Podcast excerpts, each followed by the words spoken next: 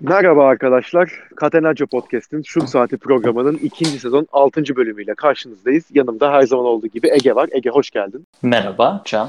Abi bugün geçen hafta dinleyicilerimiz de hatırlayacaktır zaten. Can Durusoy'un da konuk olarak katıldığı bölümde 2010'ların daha pozitif yanlarından bahsetmiştik. Yani takımları öne çıkarmıştık, oyuncuları öne, öne çıkarmıştık. Kimler iyi performans sergilemişti, hangi takımlar hedeflerini belli bir düzeyde gerçekleştirebilmişti? Kimler en son noktaya kadar ulaşabilmişti? Hangi oyuncular performanslarının en üst noktasına ulaşabilmişti? Bunlar hakkında konuşmuştuk. Daha açıkçası pozitif bir bölüm olmuştu geçen haftaki bölüm.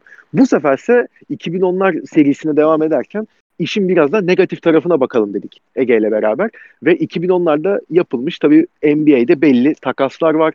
Takımların yaptığı belli hamleler var. Oyuncuları tutmak, oyunculara kontr- e, kontrat vermek veya oyuncuları takımdan göndermek gibi. Ve bu hamlelerin NBA üzerinde belli etkileri oldu tabii ki.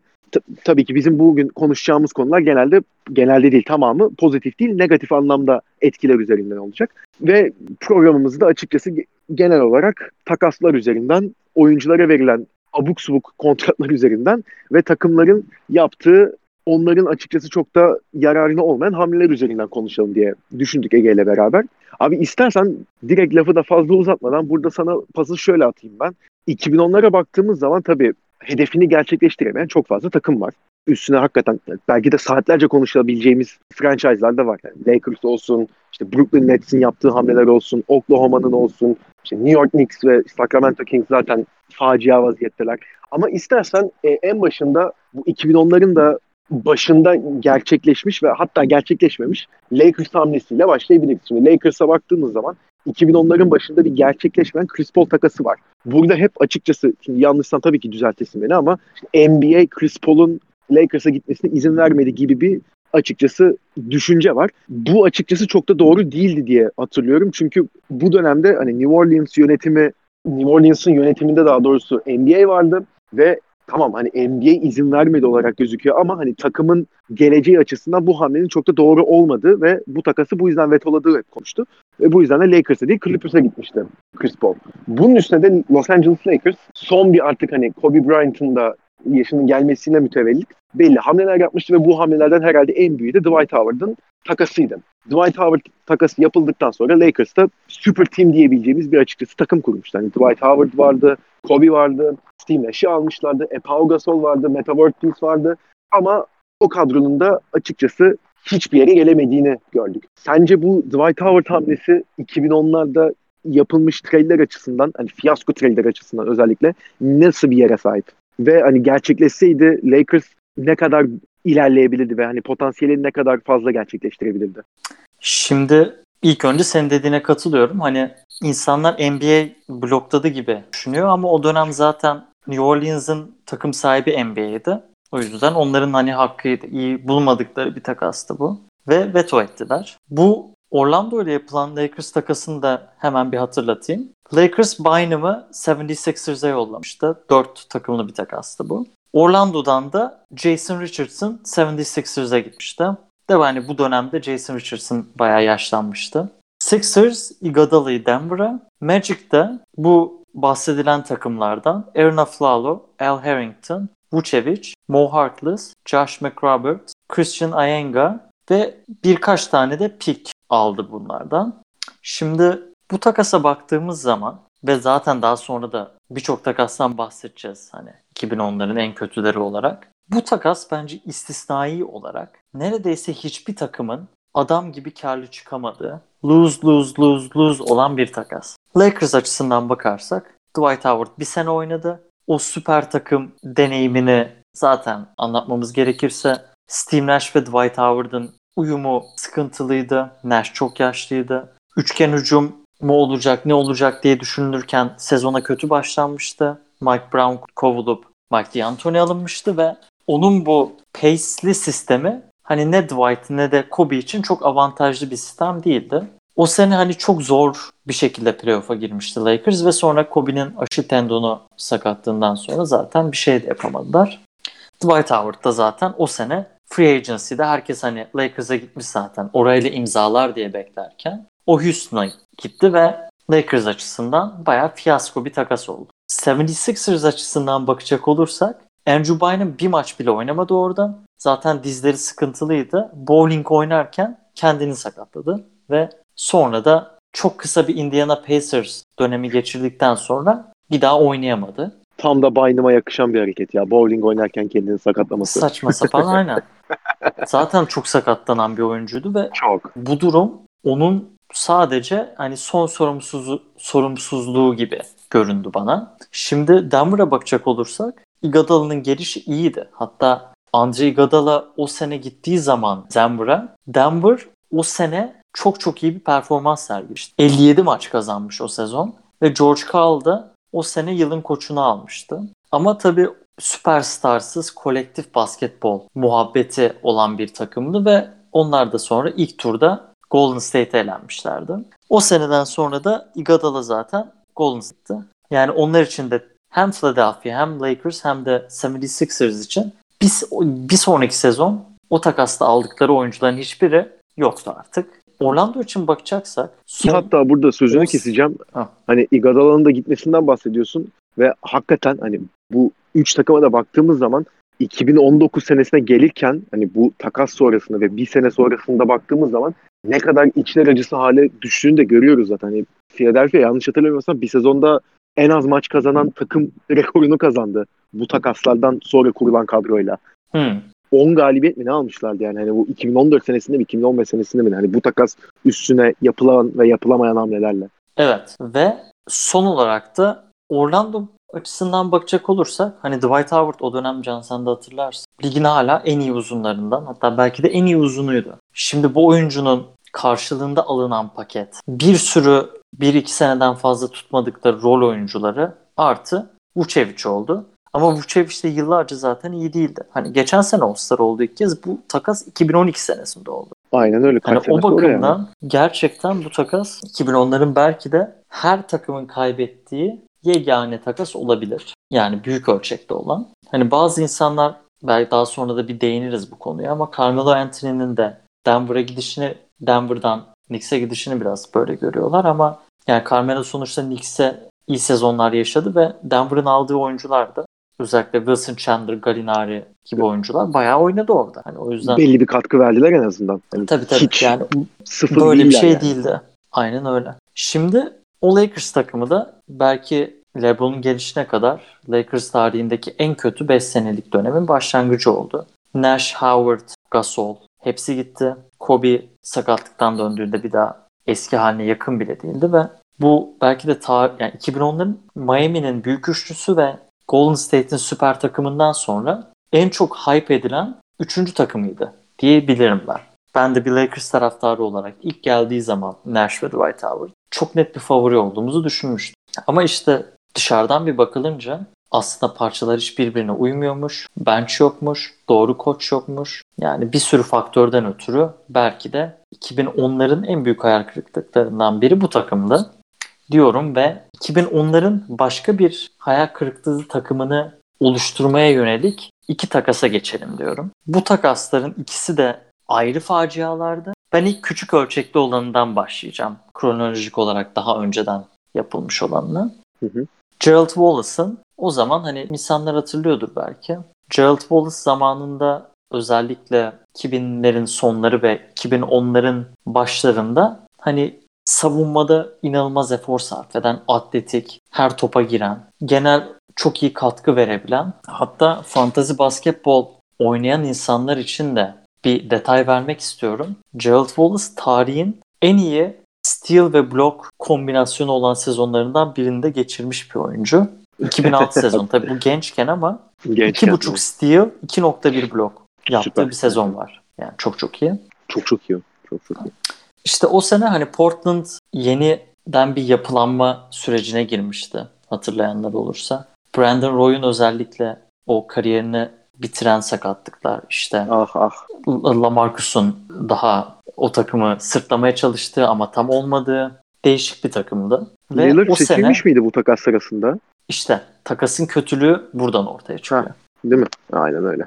2012 trade deadline'ında 15-29'luk bir Nets var. Unprotected bir first round pick'i Trailblazers'a Gerald Wallace karşılığında yolluyorlar. Portland'da bu unprotected first round pick'le Damian Lillard'ı seçiyor.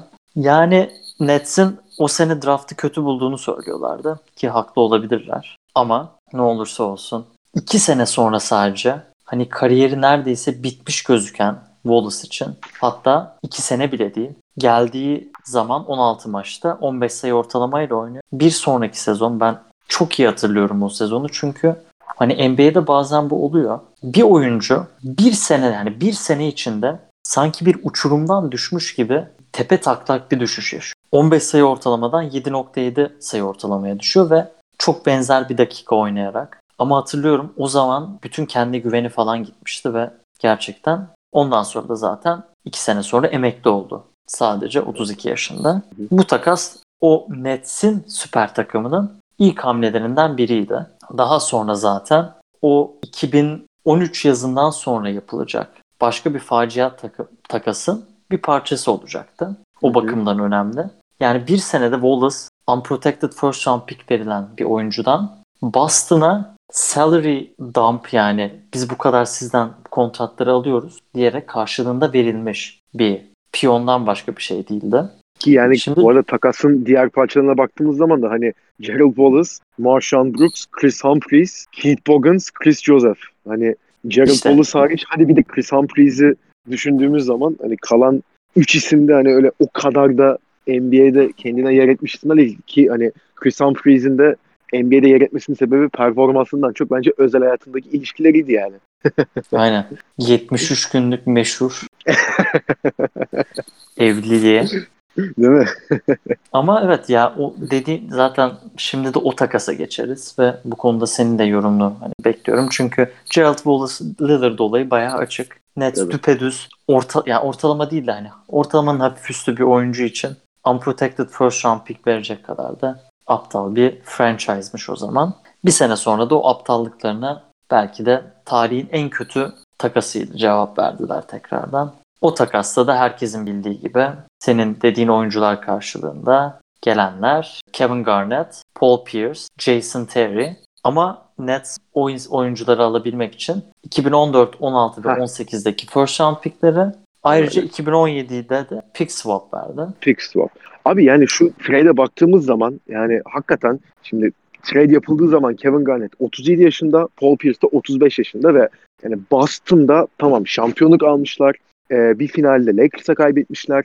LeBron'u zorlamışlar. 2012 senesiydi yanlış hatırlamıyorsam bu konferans finalinde 7 maça taşınan seride.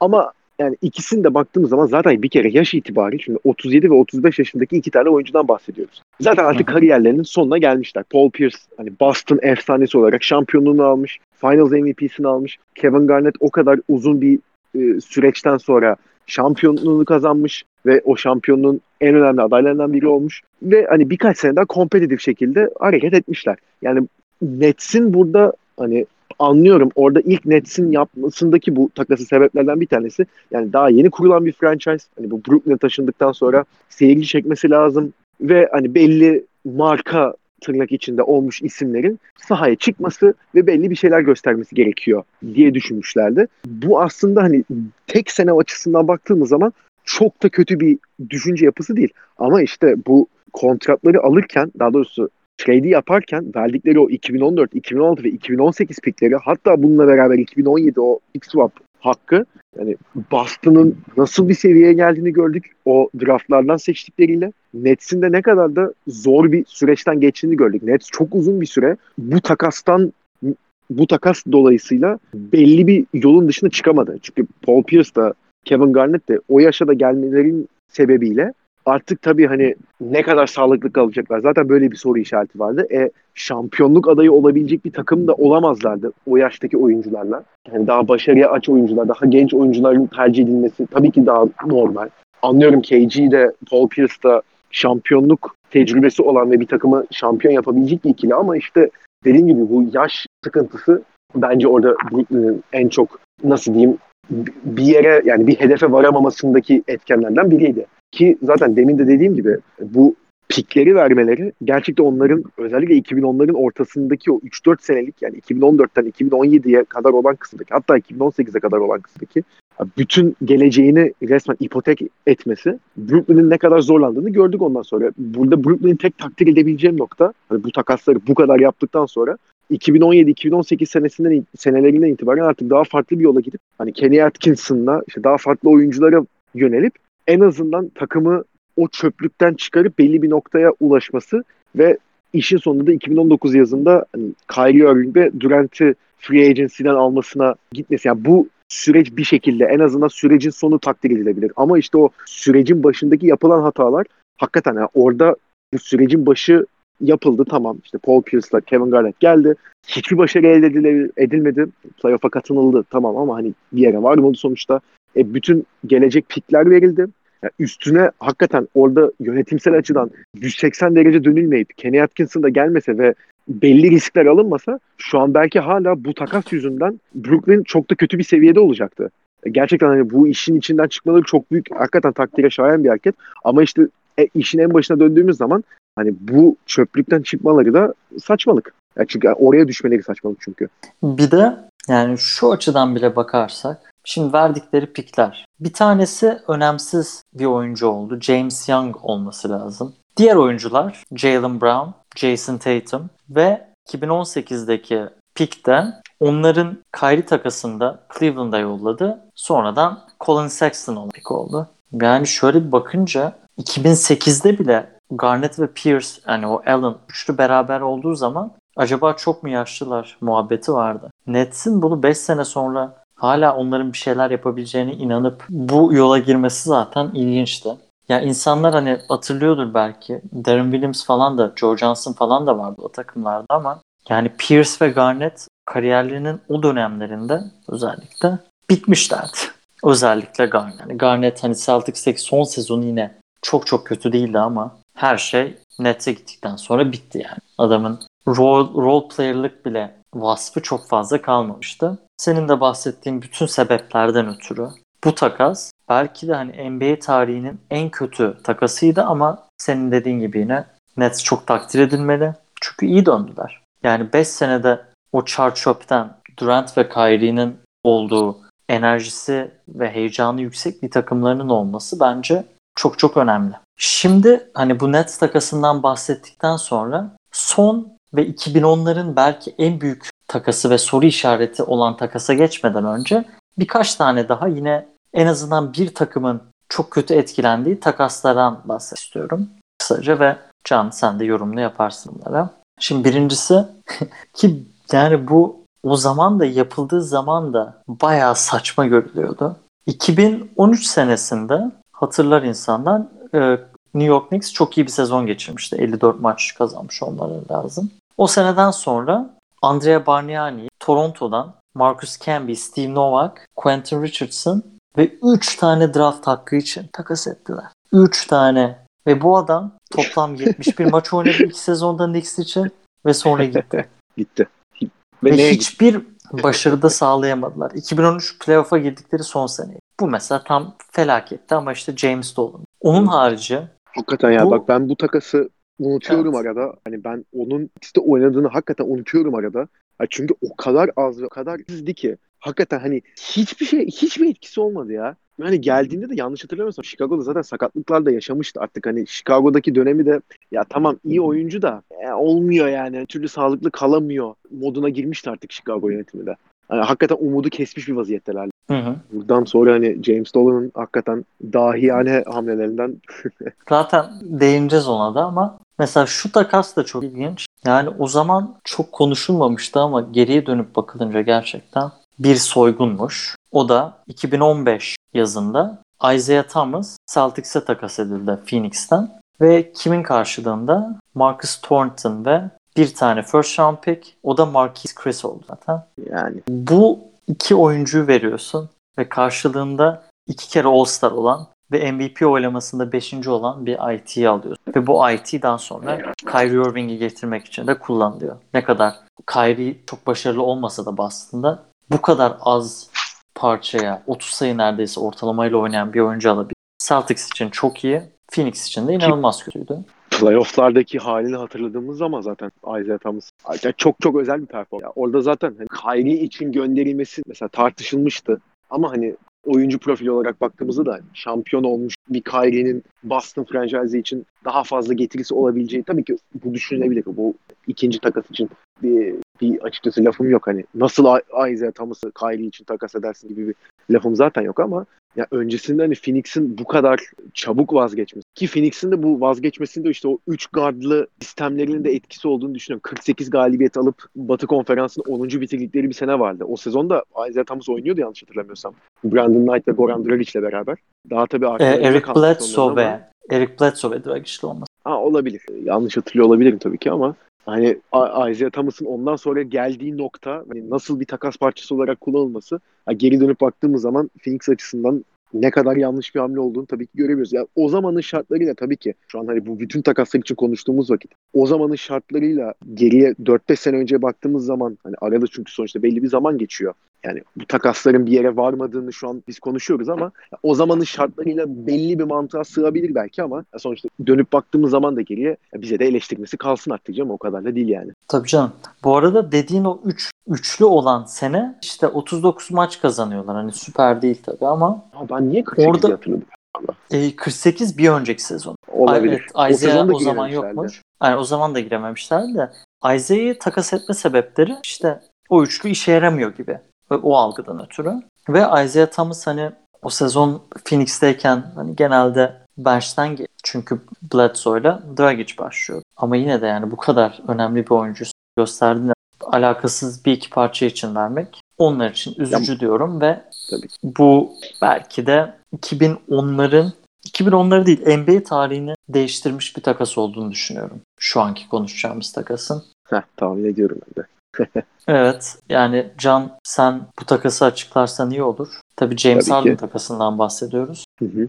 Abi yani şimdi bu takasa baktığımız zaman bir kere Oklahoma City'nin 2012 senesinde finale çıkıp finalde 4-1 kaybettiğini zaten görüyoruz. Ama bu finale çıkarken işte Grant drafttan seçilmiş, Westbrook drafttan seçilmiş, Ibaka aynı şekilde ve tabii ki James Harden da aynı şekilde. Şimdi James Harden da 6. adamı takımın 6. adam ödülünü kazanmıştı. Ama hani 6. adamdan çok hakikaten bu süper üçlü olarak gözük o zaman da gözüküyordu. Gençlerdi yine ama bu süper üçlünün üçüncü parçası olarak gözüküyordu James Harden. Ama James Harden'da hani o üçüncü parçadan daha fazla etki yaratabileceği zaten o zamandan da belliydi. Ki kendisi de bu yüzden kontrat uzatma dönemi geldiği zaman hani 60 milyon dolardı alacağı fiyat.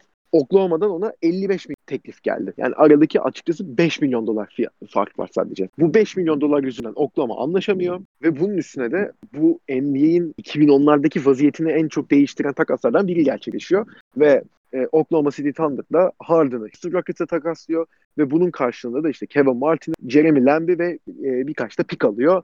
Bu piklerden de en herhalde göze batan su bu piklerin dönüştüğü oyunculardan bakarsak Steven Adams'ı seçiyorlar onu. Ama hani bu herhalde 2010'lara baktığımız zaman hep işte bu vadif senaryoları konuşulur ya. Hani işte Harden gitmeseydi mesela Oklahoma'da kalsaydı, o süper üçü devam etseydi herhalde bu 2010'lar özelinde en çok konuşulan bu olsaydı senaryolarından biridir diye düşünüyorum. Herhalde herkes de bunu düşünüyordur. Çünkü Harden'ın bu takas üstüne Houston'da geldiği nokta hatta hani Dwight Howard'ın Houston'a gelmesinin sebeplerinden biri bile oldu ondan sonra.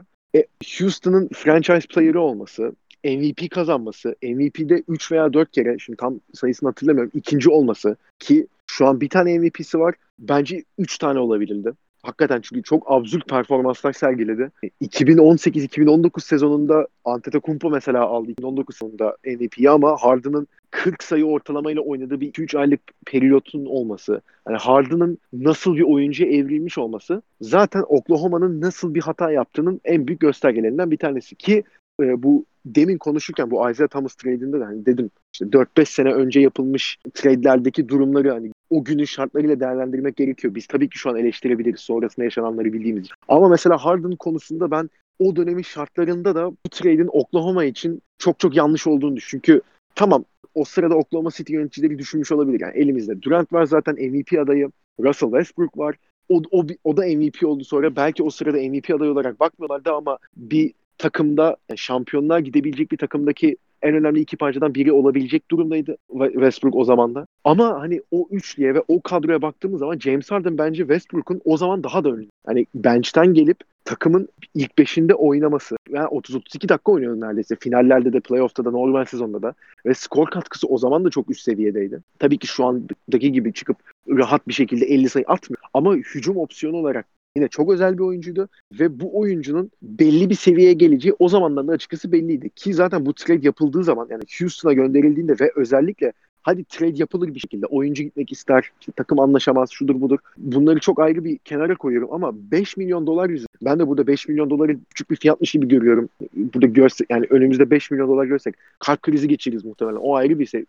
Abi 4 sene ama, içinde ama evet, ödenecek bir 5 milyon evet, yani. 4 sene içinde ödenecek bir 5 milyon dolar ve NBA piyasasını düşündüğümüz zaman abi 4 sene içinde ödenecek 5 milyon dolar hiçbir şey. Hakikaten hiçbir şey. Ve hani şeye de baktığımız olay şey de değil. Ya bu takım olmuyor. Bu takım hiçbir yere varamadı. Gençler şunlar bunlar ama hani biz 3-4 senedir bu genç korun üstü bir şeyler inşa etmeye çalışıyoruz. Bunlar beceremiyor. Bir tanesini tradeleyelim en azından gelen parçalarla ikisinin çok üstüne gidelim. Bu core'daki yani üçlünün bir tanesini gönderdikten sonra kalan ikilinin üstüne gidelim. Bu ikilinin üstüne bir takım kuralım ve o zaman biz şampiyonluğa ulaşırız gibi bir mantık da benim açıkçası aklıma yatmıyor. Çünkü bu takım bir kere konferans finali gördü. Üstü final gördü. Hı hı. Hani 4 seneye yayılacak bir 5 milyon ödem üstüne hani böyle bir trade yapmaları yani Kevin Martin ve Jeremy Lamb'ı aldılar. Jeremy Lamb de şu an bir ara Charlotte'a gitti. Şimdi Indiana'da hadi biraz kendini buluyor 7 sene sonra da. Yani Jeremy Lamb de açık çok çok minimal katkı verdi. Hadi Kevin Martin ilk geldiğinde üçlük müşlük atıyordu da onu da sonra Minnesota'ya yolladılar.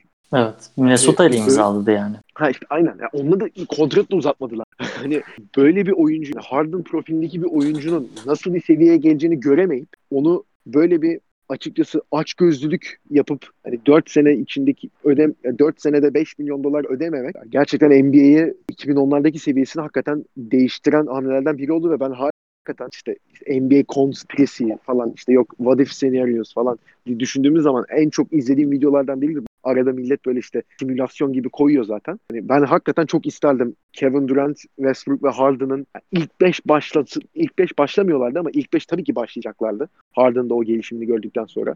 E, yanlarında Ibaka da vardı. Ya bence Harden'ı orada yollamasalar, aç gözlülük yapmayıp o 5 milyon doları verseler Oklahoma'nın minimum bir şampiyonu olurdu gibime geliyor ya 2010'lar için içerisinde en azından.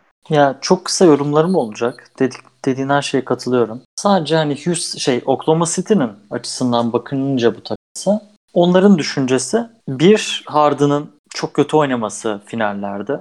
O biraz onların perspektifini değiştirdi sanırım. İkincisi Kevin Martin'in onun vereceği şeylerin %90'ını verebileceğini düşünüyorum. Üçüncüsü de bu da ilginç bir senaryo. Hani Harden kalsaydı Vadif'i NBA tarihinin belki de en önemli sorusu haline gel- geldi yani. Çünkü 3 tane gelecekte MVP olmuş oyuncunun aynı takımda olması hepsinin de gençken hiç görülmemiş bir şey. Şunu da unutmamak lazım. 2013 sezonunda Houston playoff'a girmişti ve o sene insanlar hatırlarsa yani 2013 e, senesinde playofflarında Patrick Beverly ve Westbrook'un da o meşhur hala süre gelen tatsız ilişkilerinin diyelim başlangıcı olan Dün akşam bile kavga çıktı ya. Aynen. Yani o bitmeyen bir drama olarak devam ediyor. İşte Beverly orada Westbrook sakatlamıştı playofflarda ve Oklahoma City o sene iptaldi. Hı hı. Yani bu, bunu mesela hiç düşünmemiştim ben. Harden takas etmeseler Houston'a Houston playoff'a giremezdi. Houston'da karşılaşmazlardı. Westbrook sakatlanmazdı ve Sağlıklı belki onlar kalırdı. çıkardı. Evet. Yani, yani. Spurs'e karşı kesinlikle daha fazla şansları olurdu. Yani şeyi düşünebiliyor yani. musun? Böyle bir senaryoda 2013 senesinde Harden'ın kaldığını ve bu dediklerinin yaşanmadığını ve Oklahoma'nın finale çıktığını düşünürsen hani finals rematch olacaktı. Yine Oklahoma Miami ve geçen seneki 4 birlik mağlubiyetten ders çıkarmış. Bir sene daha da tecrübelenmiş. Birlikte oynamaya iyice alışmış bir takım. Yine LeBron Miami'sinin karşısına çıkacaktı ve belki de dediğim gibi o sene de kaybedebilir. Ama bir sonraki sene artık LeBron'un da son senesinde yine finale görüp bu sefer şampiyon olabilirlerdi ve ondan sonra çok farklı bir dynasty başlayabilirdi. Yani hakikaten bu işte kelebek etkisi denir ya tam ona Aynen öyle. bir tane. Çok yani bir de enteresan bir şey. 2013'te yani. Harden olmadan 60 maç kazandı. Zaten inanılmaz yani. bir takımdı bu. Ama Westbrook sakatlandıktan sonra 2013 playofflarında işte Memphis'e kaybettiler ve Aynen öyle. Yani hakikaten düşününce 3-4 MVP ve birçok şampiyon. Yani 2010'ların en önemli serisi neydi? Cleveland Golden State. 4 sene boyunca karşı karşıya geldiler. belki. Veya işte Miami Oklahoma. Yani Miami. Oklahoma da o, o tarz bir şey Evet. olabilirdi. Evet. Aynen öyle. Bir şey söyleyeyim mi? Mesela bu da ciddi bir sene, ciddi bir görüştür ama 2013'te kaybetseler Miami ki kaybedebilirlerdi yani bunu da konuştuk. Tabii. 3 senede bir şampiyonluk. Evet. Belki O zaman- LeBron o zaman daha farklı bakacak. Zaten 2011'den sonra bile 2012 üstünde 2012'de Miami'nin üstünde çok büyük baskı vardı. Çok. Onların hani Celtics'e elenselerdi mesela 2012'de. O zaman muhtemelen o büyük üçlü dağılacaktı. Yani ya boş ya boş değil muhtemelen boş giderdi ama yani böyle de Evet, bakmak Wade'i göndermek- bence çok evet enteresan. Çünkü zaten o zamanlar bile boşun değeri biraz bence soru işaretiydi bazı insanların kafasında. Hani bu adama da bu kadar para veriyoruz ama çok bir iş yapmıyor gibi bazen algılanıyordu. Evet. Yine de hani bu James Harden takası 2010'ları ve yakın NBA tarihini çok etkilemiş bir takas. Ayrıca bu podcast için de biraz araştırma yaparken şu da gözüme çarptı. Curry 4 sene 48 milyon doları oynadı. Hı hı. Yani MVP olduğu senelerde 12 milyon dolar kazanıyordu senede.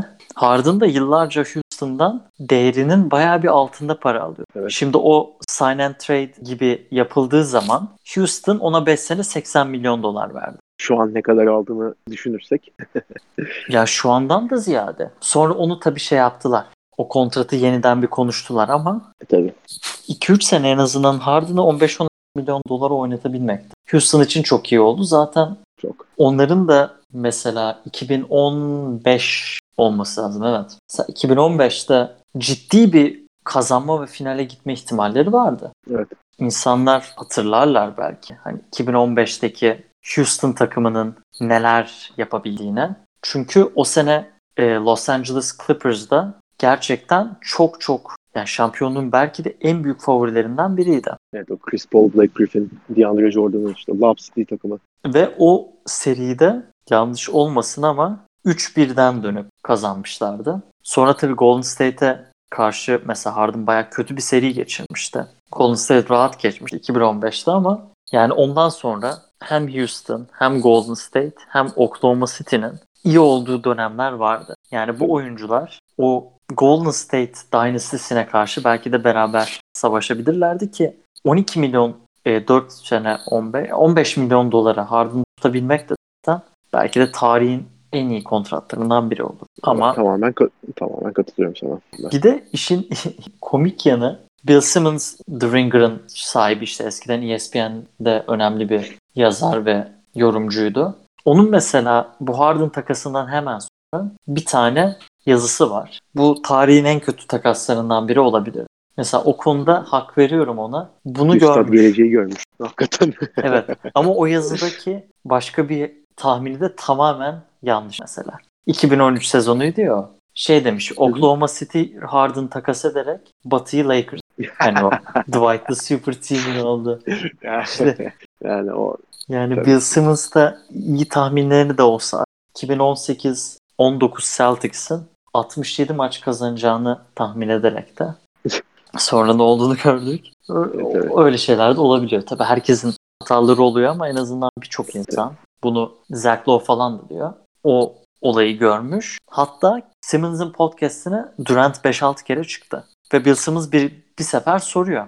Kariyerindeki en büyük what if ne diye. Senin mesela senin iki numara seçilmen mi? Greg Oden'ın bir numara seçilmen. İşte 2016'da Clay'in hayvan gibi oynamasını. Senin Golden State'e e, işte gidebilmeni sağlayan salary cap spike mıdır? İşte 2013'te Westbrook'un sakatlanması diye işte veya Harden'dır diye hiç düşünmeden Harden takası.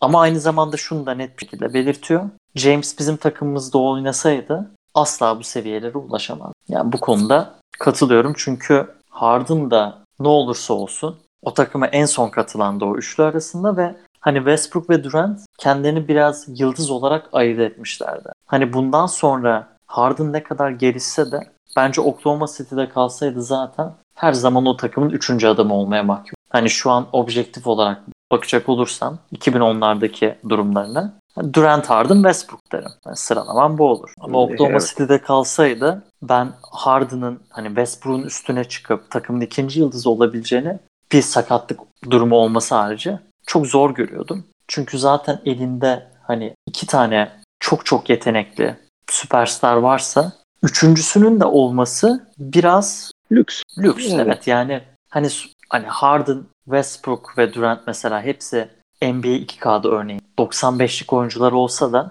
üçü beraber oynadığında öyle olamaz. Yani aynı takımda 3 tane 95'lik adamın 95'lik adam gibi oynamak mümkün değil. Zaten Golden State'e gittiği zaman bile Durant orada Clay ve Draymond önceki sene Durant'in olmadığı sene oynadıklarından ve verdiği katkılardan bayağı feragat etti. Steph Curry aynı şekilde. Tabii. Ki o zaman onlar hep gelişmiş yıldızlardı. Ama Harden özelinde bakarsak 6. adamdı. O Tabo Sefolosha mı başlıyordu yanlış mı hatırlıyorum ben? Evet Tabo Sefolosha başlıyor. Ha, Tabo Sefolosha başlıyordu. Hani bir noktada belki Harden'ı da koyarlardı ama bir tane top var. Şu an görüyoruz yani Harden ve Westbrook evrilmiş halleri bunlar ama onlar bir de zar zor bunu kıvırıyorlar. Hani Harden şimdi Harden'da Harden değil de Oklahoma City'deyken 16 17 sayı ortalamayla oynadı son. Hani öyle Lou Williams 20-21 atıyor 6. adam. Hani biz de beğeniyorduk Harden'ı ama kimse herhalde böyle bir adam olacağını Tamam hani iyi bir oyuncu olacağını herkes bekliyordu belki ama 2015'ten 2019'a kadar 2016 harici ya bir ya MVP oldu ya da ikinci oldu adam. Yani çok farklı bir seviyeye geldi dediğim gibi hakikaten ve hani tüm bu konuşmaların ışığında çok çok farklı dynasty'ler oluşabilirdi. Çok farklı senaryolar oluşabilirdi 2010'lar özelinde baktığımızda. Hakikaten benim de en yani içimde ukta kalan hamlelerden biri diyebilirim. Şu All Star takımı. Tabii ki senin de dediğin bu hani 3 Ego'nun üst üste binmesi olayı ki K'daki gibi 95'lik overall'lu oyuncuların beraber oyun, bilgisayar oyununda oynatabilirsin tabii ki ama gerçek hayatta durum farklı olabiliyor ama yine de izlemek çok isterdim. Herhalde bu podcast'i dinleyenlerin tamamı da izlemek isterdi diye düşünüyorum. Abi istersen buradan hani, takasları konuşmuşken istersen biraz da takımların free agent imzalarından bahsedebiliriz. Çünkü 2010'lar özelinde baktığımız zaman bu adam bu parayı nasıl aldı ya diye ve hatta düşündüğümüz ama bir sonuca varamadığımız çok fazla kontratta imzalandı. Özellikle de 2010'ların ikinci yarısında yaşandığını görüyoruz. 2010'ların ilk kısmına baktığımız zaman NBA'deki takımların salary cap'leri 70 milyon dolarıydı. 2016-2017 sezonu öncesinde de yani 2016 yazında da bu salary cap'te bir değişiklik oldu. Ve salary cap 70 milyon dolardan bir anda 94.1 milyon dolara çıktı. Ve bu tabii bu salary cap yükselişinin yaşanması da NBA'deki oyuncuların kontratlarında açıkçası büyük bir nasıl diyeyim yükselişe sebep oldu. Tabii ki süperstarların alacağı fiyatlar tabii ki arttı. Süperstarlara verilen paraların, süperstarların aldığı kontratların zaten hani baktığımız zaman yani 30 almış, 35 almış. Hani o aradaki o yıllık 5 milyon dolar bir süperstarın açıkçası zaten karşı çıkarabileceği yani parasını çıkarabileceği bir miktar. Çünkü süperstardan beklediğin şeyler belli ve süperstarın seni getirebileceği noktada belli. Ama ve lakin özellikle salary cap'in 24 milyon dolar artmasından sonra orta seviye hatta ortanın da altı olarak adlandırabileceğimiz seviyedeki oyuncuların 2016 yazında özellikle abuk subuk kontratlar aldığını gördük. Biraz da bundan bahsedeyim şimdi. Ya. Ben herhalde özellikle bu 2016 yazını düşündüğümüz zaman Timofey Mozgov'a yıllık 10 milyon dolar verdi Los Angeles Lakers. O geliyor aklı. Zoal Dengin aldığı Ömer Aşık'ın aldığı kontrat var. Yani birçok hakikaten üstüne uzun uzun konuşabileceğimiz hatta uzun uzun konuşabileceğimiz hat, bununla beraber hiç de konuşamayacağımız kontratlar da var. Çünkü hani bu adam bu kontratı nasıl aldı diye sorsam abi bilmiyorum cevaplayıp konuyu kapatabileceğin kontratlar da var çünkü.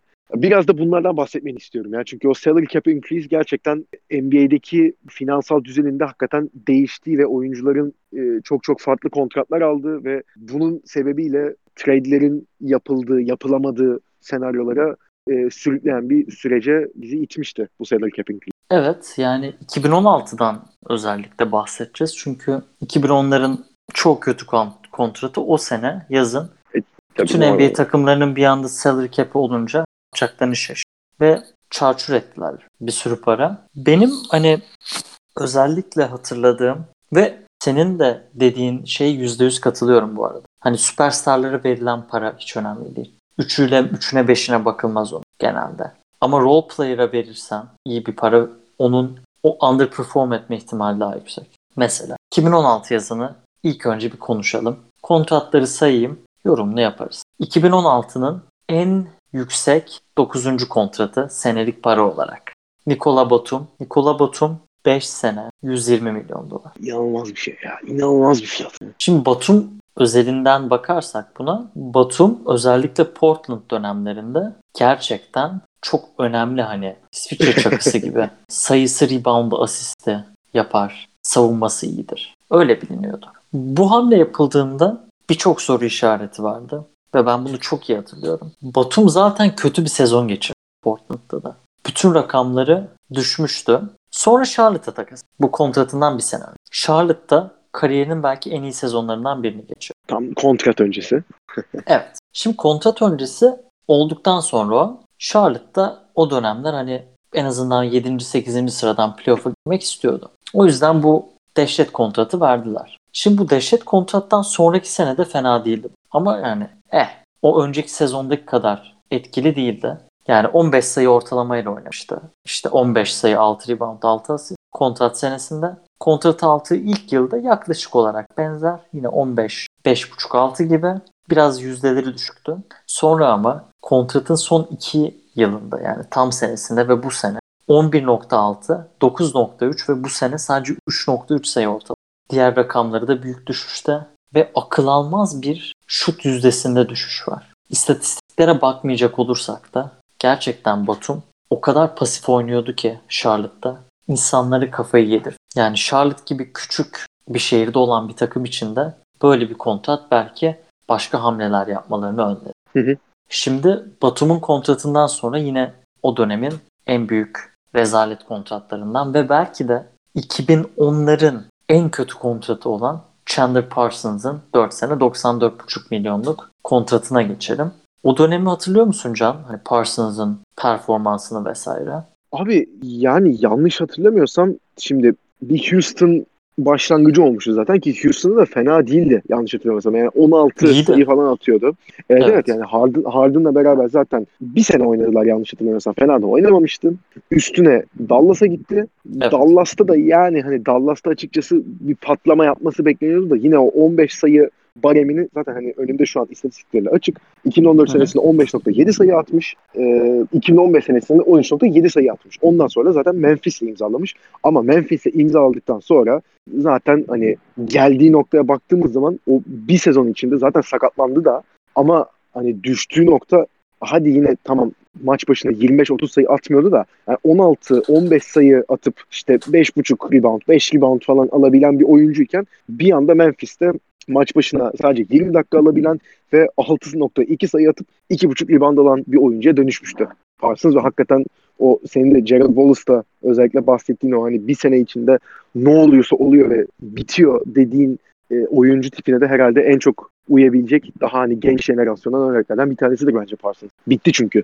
O dönem Dallas'ın sahibi Mark Cuban ile Parsons'ın ilgisi çok iyi. Gerçekten bayağı beraber de takılıyorlar mı? Cuban bunu söylüyor. Parsons'la biz çok eğleniyorduk falan dışarı çıkıyorduk bilmem ne yapıyorduk diye. Ama şimdi Parsons'ın en önemli özelliği belki de Houston dönemlerinde hani atletik ve dediğin gibi all around fena olmayan ama yıldız olmayacağı belliydi. İyi bir starter olacağı belliydi. Şimdi o dönemde ilk önce Dallas'ta biraz sakatlık sıkıntıları yaşamaya başlamıştı. Ama onların da yine hani Dallas'ın da o riski alıp Chandler Parsons da o dönem için iyi bir yani 3 sene 46 milyonluk bir işler yapmıştı. Hani hiç de az bir para değil o dediğin hani salary cap yüksek değilken salary cap'in %20'si Parsons'a verilmişti. Ki abi baktığımız zaman da Dallas'ta da yani 66 ve 61 maç oynamış. Yani aslında hani o kadar da tamam evet sakatlıktan muzdarip olduğu belli oluyor. Ama sezonun yarısını hatta yarısını geçtim %70'ini kaçıracak bir noktada da değildi. Evet ama Dallas'ta biraz başlamıştı onun düşüşü. Evet, evet. Yani onun özellikle de Dallas hani Cuban aşırı sevmesine rağmen onu geri dö- geri getirmeyi hiç düşünmemiş. Hiç yok hakikaten. Ve hani Grizzlies onunla sözleşme yaptığında da Parsons öyle hani 22-23 yaşında değil. Neredeyse 27-28 yaşında. Muhtemelen hani ne olduğu belli bir oyuncuydu. E, tabii. Hani Memphis Ne kadar gelişebilir yani. Evet. Hani Memphis'in o dönemki beklentisi özellikle o grit and grind dönemi biraz sonlanmaya başladı. Ve grit and grind dönemini biraz daha ayakta tutabilmek için hani şutu olan ve her şeyi birazcık yapabilen bir oyun iyi olurdu. O konuda bence yanlış yapmadılar. Ama Parsons'a bu kadar çok para vermeleri hataydı. 94 milyon dolar 4 sene role player bir oyuncu için inanılmaz bir. Hani tam Memphis free agentları pek alabilen bir yer değil hani ortalama bir oyuncu için de yaptıkları bu hamle zaten sonra bayağı patlamalarına neden oldu. Belki hani Parsons daha iyi oynayabilseydi veya bu kontratı yapmasalardı o Memphis takımı o işte Gasol'lu Randolph, Tony Allen, Conley'li takımını birazcık daha ömrünü uzatabilirdi. Ama hani 24 milyon dolar veriyorsun. Bir sezonda Memphis'te en çok oynayabildiğim 34. O da ilk sezon. 34, 36 ve 25. 25 evet. Yani. Ve En çok attığı hani hep sayıda işte 7.9 sayıya çıkabilmiş maksimum. O da yani maç başına 20 dakika oynayarak. çok kötüydü yani. Hiçbir şey Yürüyecek sokamıyordu. hali. Hiçbir şey yapamıyordu. Yok. O Kobe'nin doktoruna gitti abi. kaç kere. Dizleri bit, bitmişti adamın ama. Ve o da Evet evet. onu bitirdi zaten. Abi bir de hani hiçbir şey sokamadı diyorsun. Zaten bu Dallas'tan Memphis'e geçiştik. Hani sayı rebound asist çöküşlerine bakıyoruz. Bir de esas hani Dallas'ta tamam hani o 14 sayı atmış da %50 ile atmış neredeyse. %49.2 ile atmış. 2016 senesinde Memphis'e geliyor %33'e düşüyor. Hani zaten hani ne kadar sıkıntı çektiğini ve ne kadar büyük bir düşüş yaşadığını oradan görebiliyoruz. Ve bu oyuncu yani 24 milyon dolar Abi ya dediğin gibi yani hani prime'ına gelmiş ve hani belli bir şey göstermemiş. Ya tamam belli bir şey göstermiş aslında. Senin de dediğin gibi bu hani, e, güvenebileceğin bir role player olur. İşte hani maçta kadar sıkıştığın zaman köşede topu verdiğin zaman üçlü sokabilecek bir oyuncu olabilir maksimum. Modunda bir oyuncuya o parayı vermek yani Memphis'in de herhalde Memphis'in ne kadar doğru yönetildiğini açıkçası burada konuşabiliriz sabaha kadar. Ama işte hani herhalde o Parsons hareketi de ya evet senin dediğin bu hani free agentların çok da tercih etmediği bir e, lokasyon Memphis ama başka bir çözümde bulunabilirdi gibi duruyor şimdilik baktığımız zaman. Ya Parsons'dan başka. Aynen öyle. Şimdi Parsons'dan sonra başka rezalet bir kontrata geçeceğiz. Ryan Anderson'ın 5 sene, 4 sene 80 milyon kontratı. Şimdi Ryan Anderson o dönemler çok istenilen bir oyun. Çünkü özellikle New Orleans Pelicans'daki son birkaç senedeki oyunu, yüksek üçlük yüzdesi ve bu 2013-14'ten böyle 2017'ye falan en çok istenilen oyuncu türü oydu. Üçlük atabilen uzun spacing'e yardım. 17 sayı ortalamayla oynadı. İşte Pelicans'da Davis'in yanında oynayan oyuncu olarak. O sezondan sonra Houston'da imzaladı. Ama Houston'da ilk sezonu yine hani oynatabiliyorlardı. Ama özellikle 2018 playofflarında kesinlikle oynayamaz hale gelmiş. Felaket Golden State abi. onu çok fena benzetmişti ve o Paramparça sene zaten yani. takas etmek zorunda kaldılar. Evet. Sonra da zaten adam o sezondan sonra bir daha 3 sayı ortalamanın üstüne çıkamadı. Abi, Ve fark etti ki- dönüştü ya. Evet işte şeye karşılık e, Brandon Knight'lar falan alındı. Sonra Tyler Johnson'a karşılık Miami'ye gönderildi falan Miami'dir filan. falan. Yani hani gezindi yani ve hani Miami'de falan da olmadı abi. Hani 10 maça çıkmış da yani maç başına 4 dakika sayı süre almış ya. yani hiç yok. Ben de Miami vaktinde hani son geçen sezon baktığımız zaman hani Miami'deyken biraz hani bakmıştım ki mesela Phoenix'e gittiğinde de ya en azından hani sayı atar kendini bir daha bir bulur kendini bir yere atar gibi düşünmüştüm ben. Hani "Aa, aslında fena pick-up değil Phoenix için falan diyordum. Ee, beklentileri bayağı şey yapmayıp 3.7 sayıyla oynamış Phoenix'te de bulunduğu 15 maç içerisinde. Ki yani maç başında 19 dakika süre alıyormuş. Yani hakikaten onu da Abi nasıl bir %23'lük düşüş atıyor. Üçlüyle bilinen adam. Evet. Böyle bir şey olabilir mi? Abi üçlüyle bilinen diyorsun zaten abi Ryan Anderson'ın başka hani rebound Hiçbir desen özelliği yok. çok yani çok iyi değil iyi bir reboundçı değil. E, pozisyonu için Hantal. 4 numara oynatıyorsun. Çok hantal, güçsüz, e, çok fizikli. Savunma yok. savunma sıfır yani sıfır hiçbir katkısı yok savunmada. Hani bayağı duran adam şeklinde. Hani sadece adam hani spot up shooter diyebileceğim bir vaziyette. Hani iyi bir sistemde hakikaten bu demin Parsons için de dedim köşede verdiğin zaman şutu atacak ve hani sokacak. Ma- maçta 5 şut geliyor. Hani demin Parsons için dediğim bu hani köşede topu aldıktan sonra üçlüyü sokacak. İşte maçta 5 veya 6 tane öyle pozisyon içinde şut e, pas gelecek ve o şutu sokacak en azından hani %40'ın üstünde atsın ki ya bu adamdan da işte 9-10 sayı gelir. Tamam işte bu adamı da tutmak zorunda kalırlar ve hücumda bizim opsiyonlarımız artar. Sahaya yayılmamızı da daha rahatça sağlar şeklinde bir rolü olan bir oyuncu. Hani bunu da artık beceremediğince yani NBA'de kendine yer bulamazsın yani bir zahmet zaten. Ve bu hani verilen kontrata da bakınca yani fiyaskodan çok komedi kısmına giriyor bence bu iş. Aynen öyle. Daha ya konuşulabilecek çok kontrat var ya. Ben hakikaten hep yani Evet. o şeyi Yani düşünüyorum. kısa O kısa Mozgov bahsedebiliriz. Ya o Mozgov abi benim hani hiç Ee, anlayamadığım bu şey. 2010 2015 finallerinden 2016 finallerinden sonra galiba işte bu şeyde Cleveland'ın kaybettiğinden sonra Mozgov gitmişti sanırım Lakers'a. Yok 2016'dan sonra gitti çünkü 2016'da. Ha, doğru. Şey, 2015'te iyiydi. evet iyiydi. 2016 ya. finallerinde hiç oynatamadılar onu. Hiç, Sonra oyn- Lakers- Oynatmadılar. Ya o şey olmadı. Golden State anladı herifin ne olduğunu. Oynatılamaz hale geldi yine. Yani o yazın en kötü iki takımı bence çok net belli. Lakers. Portland ve Lakers. Ay, Lakers Lowell denge de o sezon verdi. İşte beraber Denge 4 verdiler, sene değil mi? 72 milyon. Evet. Mozgov 4 sene 64. İkisi de bir halt oynamadı. Hatta sonra gönderebilmek için bayağı uğraştılar. Mozgov'u göndermek için 2 sene önce ikinci sıradan seçtikleri Russell'ı verdiler D'Angelo Russell. Hakikaten ya. Diğer Trailblazers'ta Alan Crabb'e 4 sene 75 milyon. Evan Turner'a 4 sene 70 milyon. Onlardan da bir yani özellikle Alan Crabb sonra takas edildi falan bir şekilde kur. Turner Yani hiç bekleneni Turner- veremedi. Yani Celtics'teydi o sene. Celtics'te iyi bir katkı veriyordu ama Portland'ın hiç istediğini yapamamıştı.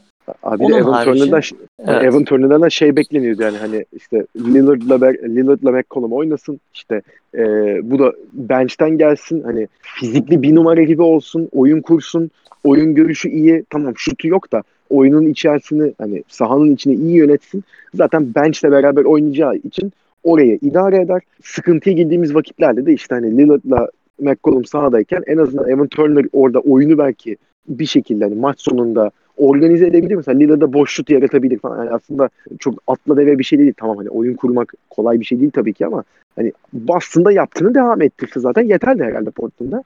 Hiç olmadı o da. Hiç yani. Bu arada Lowell Deng'in şeylere de baktım da Lakers'ta yani 2016 sezon, 17 sezonda hadi bir 56 maça çıkmış da yani Oynamadı ki 7,5 sonra. atmış. Abi ondan sonra 2017-18'de bir maç oynamış yani. Bir maça çıkmış. Şey 13 yapmadılar dakika ki abi. oynamış. Sonra Yok işte ya, adamı o- saldılar o sene. O, Oturduğu yerden para kazandı. Evet. Ya 2018 senesi iyi hatırlarım. Ben çok Lakers maçı izledim o sene. Çünkü işte Lonzo'nun, Ingram'ın, Kuzma'nın falan gelişmesini istedikleri için veteranların hiçbirini oynatmadılar. Ya onun Babada- dışında yani honorable mentionlarımız oldu. Yine berbat kontrat olarak. Joakim Noah o kadar sakatlıktan sonra 4 sene Hakikaten 72'ye imzalamıştı ve ilk dakikadan berbat bir kontrat olduğu belliydi. Çok belli. Kent Bazemore'un 4 sene 70 alması ve Bismarck Biyombo'nun da 4 sene 68 alması Ama mesela bak Kent Bazemore'u biraz anlayabilirim. Hadi o hani Atlanta'da oynarken işte belli sayı katkısı veriyordu. İşte yani zaten e, çok iyi bir yere gitmiyordu Atlanta. Hadi orada işte takılıyordu yani. Sayı atsın işte e, biraz bizi idare etsin. Hadi olur da abi Bismack bir Ambo'ya falan. Abi NBA'de bu arada oluyor. Bir oyuncu mesela kontrat senesinin son 15 maç veya kontrat senesinin playoff'ların gerçekten iyi performanslar sergileyip büyük kontratlar alıp sonra da bir şey yapamadıkları oluyor. Ben bunun iki örneğini çok iyi biliyorum. Biri Biombo. Evet. Biombo hatırlıyorum.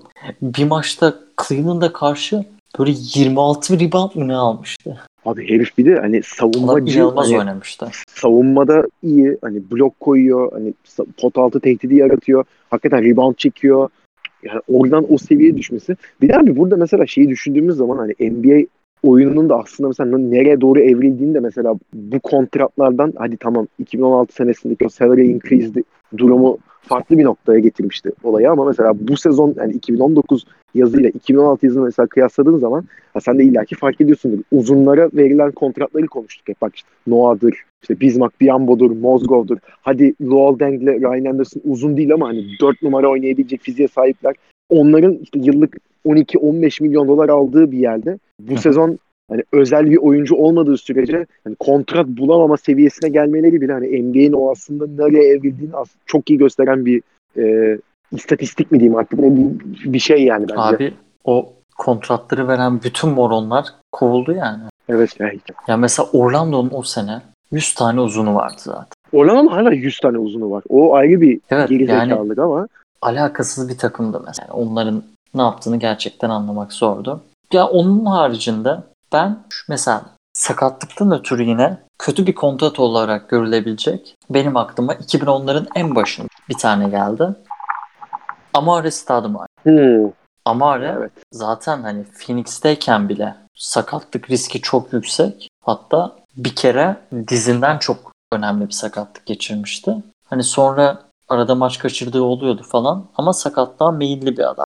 Şimdi Knicks'te Knicks'te çok büyük bir kontrat imzalamıştı ve ilk sezonu gerçekten çok çok iyi. Yani ben hatırlıyorum Amare neredeyse MVP sıralamasına girebilecek inanılmaz bir performans sergilemiş. Ama işte Knicks'ten aldığı bu absürt yani 5 sene 100 milyon gibi o dönem için çok büyük bir kontrattı. İkinci sezondan itibaren tamamen düştü ve Abi zaten hani mesela istatistiklerine baktığımız zaman bu senin dediğin 2010 senesinde mesela 78 maça çıkmış. 25.3 sayı 8.2 reboundla oynamış. Çok güzel. %50'de Çok e, field yani. var. Çok çok çok istatistiklere bakmadan da yani Evet, hani ya herif çok sahada hakikaten i- inanılmaz bir enerji koyuyordu sahaya zaten. Hani hücum kısmında da savunma kısmında da.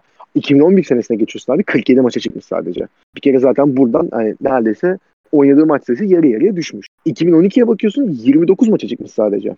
Yani zaten buradan sonra hadi 2013 senesinde bir daha bir toparlama gibi gözüküyor. İşte 65 maça çıkmış da bu sefer de artık hani alabileceği dakikalar şimdi 2010'da maç başına 37 dakika oynayan bir oyuncuyken 2013'te tamam 65 maça çıkmış da 22 dakika sahada, sadece sahada kalabilmiş. 12 sayı atmış. 5'te rebound almış. Yani hani bu kadar Abi o büyük dönemler bir artık şey olmuştu. oyuncu bitmiş diyeceğim artık dizleri ka- kaldırmıyordu. Bench Yani- oyuncusu. Yani Evet evet. Yani hani o, çok farklı beklentiler vardı. Hani bu herhalde Knicks projesinde de e, olmamasının en büyük sebeplerinden biri olarak gösterilebilir herhalde. Bu Amare'ye verilen kontrat üstüne sakatlanması. Aynen öyle. Yani ondan sonra Ya. zaten takıldı ondan sonra bir iki sene. En son İsrail'e ya. gitti. de İsrail'de bıraktı hatta galiba. Daha oynuyor benim bildiğim. Bir de Çin'e gitti döndü falan bir şeyler. Hakikaten ya. Evet. Oynuyormuş. Çok enteresan. Yani onun harici ya. yine mesela Ömer Arşın işte o 2015'te aldığı 5 sene 60 milyonluk kontrat. İlginçti. Ona çok ona çok yazık oldu ya. Yani sak ama aldığı zaman da çok saçma bir kontrattı. E, Yani çok tabii, bir şey yani- yapabilen bir yani Davis'in yanında kalas uzunlar Evet. oynatıyordu hep. ya 2018 sezonunda böyle bir saçmalık olamaz. Emeka Okafor oynadı değil mi? Evet kazın şey sakatlandıktan sonra ya Emeka Okafor aldılar. 4 senedir basket oynamamıştı NBA'de. Emeka Okafor mu? bir 10-15 maç bayağı bir de ilk 5 falan başladı ya. Maç başına Hep 15 ilk dakika 5 falan oynadı. başladı. Evet. Hep ilk 5 başladı Emeka Okafor. Ya Ay, inanılmaz bir şeydi işte o ya. Ömer. Aşık'ın da şeyi oldu orada. Ömer oynayamadığı için bak düşün Emeka Okafor 2013 sezonunda en son oynuyor. Sonra 2018 sezonunda gir. Ve 26 Geri maç dönüyor. oynuyor. Adam 4 sene oynamamış adam. Mezardan çıkarıp getirdiler hakikaten ya. Yani Hayır yani bir şey yapamıyor falan da demeyeceğim ama abi 4 Neden? sene basket topuna dokunmamış bir adamı getirirsen ne yapsın abi adam? Yani ne bekleyebilirsin Hayır yani ki Okafor- eskiden çok belli seviyesi olan bir tip. Yani Emeka Okafor savunma odaklı 10 sayı 10 rebound verir sana. Bir iki Evet. blok verir. Stabil, ortalama bir uzundu. 4 sene Yani. adam 35 yaşındayken geri Ha bir de mesela Niye? şey de. İşte Ömer Aşık'ın oynayamaması. Evet. Mirotic'le Ve yani- takas ettiler zaten o sene. Abi bir de şimdi şey de değil. Atıyorum mesela 38 yaşındaki Tyson Chandler'ı buyout market'tan alırsın. Dersin ki yani o sonuçta takım takım geziyor şu an Tyson Chandler. Dersin ki abicim biz sana maçta 10 dakika 15 dakika süre vereceğiz. Sen savunma yapacaksın. Ayı gibi adamsın zaten. Ve rebound çekeceksin. 10 dakika sahada ölümüne oyna. Ondan sonra zaten hani ara 10 dakika üst üste oynamak zorunda da değilsin. Biz seni 5-5-2 şekilde de sokarız. Böyle takılacaksın sahada desen mesela çok o zaman herkes mantıklı bulur hamleyi. Yani çünkü Tyson Chandler hani belli oynuyor. Her takıma gidiyor. Yani 5-10 dakika belli katkı veriyor. İşte 10 tane rebound alıyor. Ne 10 tane rebound? 10 dakikada 5 tane rebound alsa zaten millet ah tamam diyecek. Yani onun yani o, o tarz bir şeye yola girseler hadi tamam diyeceğim de Emek Okafor. Yani çok komikti ya. Yani son olarak bu da benim gördüğüm hakikaten en absürt şeylerden biriydi. Ben gerçekten hayatımda hiç bir oyuncunun büyük bir kontrat imzalayıp bir sene sonra waive edildiğini hiç görmemiştim. Bu da hani en kafa karıştırıcı olaylardan biriydi bence. Josh Smith'in Detroit Pistons'da olan kontratı. Oo hakikaten ya. Herkes hatırlar yani Atlanta'dayken Josh Smith atletik işte savunma yapar, rebound Evet. Şutu var. playmaking'i var. işte yani oyuna birçok yönden etki edebilen. Yahu 2000 şimdi nasıl böyle ama o sene de Pistons öyle bir üçlü deniyordu ki Bu Yani şey değil miydi? anki- Drummond, Drummond 5, Greg Monroe 4, Josh Smith Dört. 3 değil miydi? böyle bir saçma sapan. Evet. Saçma sapan. Hiç olmadı canım. Hiç hiç. Zaten hani Direkt Greg Monroe'dan galiba ilk vazgeçildi hatta. Ya işte Josh Smith'i saldı. E, Josh Smith bir sene Evet. oynadı. Sonra adamı waive ettiler. Ve waive etti Evet. yani 4 sene 54 milyonluk falan kontraktı bu. O dönem için bayağı yüksek. Çok yüksek. tabii. Yani kimse tabii şimdi şey sorabilirler yani ne oldu acaba bu adam bu kadar bir anda istenmeyen biri oldu. Olay şu.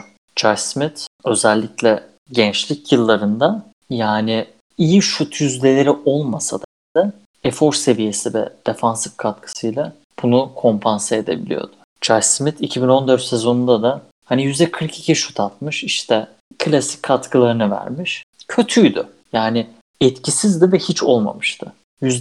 Yani sen 3 tane üçlük deniyorsun maç başına. %26 şut berbat. Ama ben çok iyi hatırlıyorum. Detroit'in o 2015 sezonunun başında Josh Smith o kadar berbat oynuyordu. O kadar Çok, çok, berbat çok oynuyordu kötüydü. ki. Çok çok kötü. Adamı direkt waive ettiler. Sonra da zaten hatırlayan hatırlar Houston'la imzaladı. Evet. Hiçbir şey olmadı.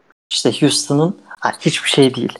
Bir tane çok ufak bir dipnot maçı vardı Houston'da. Yani e, hatırlar ben. Hatırlıyorum evet. Doğru. Hangi E, maçtı o? Clippers'a karşı Clippers'a karşı 6. maçta kral mezarından çıkıp inanılmaz bir şekilde bir üçlük şov yaptı. Ben onu hatırlıyorum evet. Doğru. Saçma Ama sapan hani-. Ama böyle bir yani gerçekten Josh Smith'in bu performansı. Ha, insanlar bir şok olmuşlardı. İkincisi Pistons'ın daha bir sene önce saldı.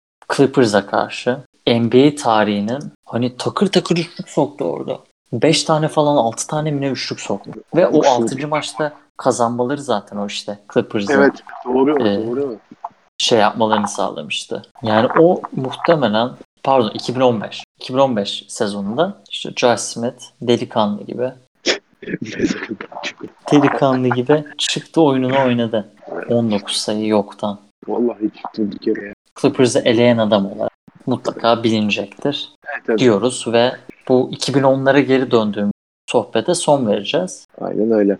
Abi e, güzel bir sohbet oldu valla. Böyle negatif yanları konuşmak da açıkçası benim hoşuma gidiyor. Çünkü pozitifleri konuştuğumuz zaman hani öv öv bir yere kadar hani bir yerde de böyle geçirmek açıkçası takımları, oyuncuları yani daha çok böyle sanki konuşturuyormuş insanı gibi bir his veriyor. Ya, muhtemelen herkes de öyle düşünüyordu zaten. Dinlemesi de daha eğlenceli oluyor bence. Konuşması daha eğlenceli oluyor. Aynen öyle. Hani Şu 2010'lar hatırlatmayı serisinde yapalım istiyorsan. tabii ki.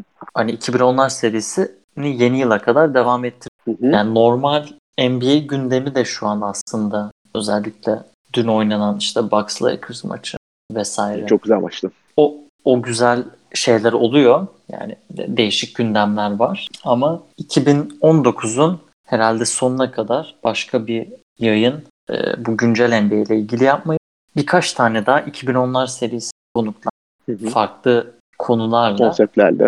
Aynen devam edeceğiz ve hani bundan sonra belki arada yine güncel olayları ek olarak da bu tarz bölümleri entegre ederiz podcast. Aynen öyle. Yanımıza yine bir iki konuk alacak şekilde senin dediğin gibi ki Can Durusoy yine zaten gelmeye şu an istekli. O da katılır zaten bir daha aramıza. 2010'lar serimiz bu şekilde devam edecek. Daha zaten hani 2010'lar sonuçta 10 yıllık bir periyottan bahsettiğimiz için konuşacak konuda açıkçası çok var. O yüzden bizi dinlemeye ve bizi takip etmeye devam edin diyoruz. Ege'cim ağzına sağlık tekrardan. Çok teşekkür ediyorum sana. Senin de Can. O zaman 2010'lar serisinin ikinci bölümü ve Katenaca Podcast'ın Şut Saati'nin ikinci sezon altıncı bölümünden hepinize hoşçakalın diyoruz. Biz için çok teşekkürler. Görüşmek üzere. Hoşça kalın.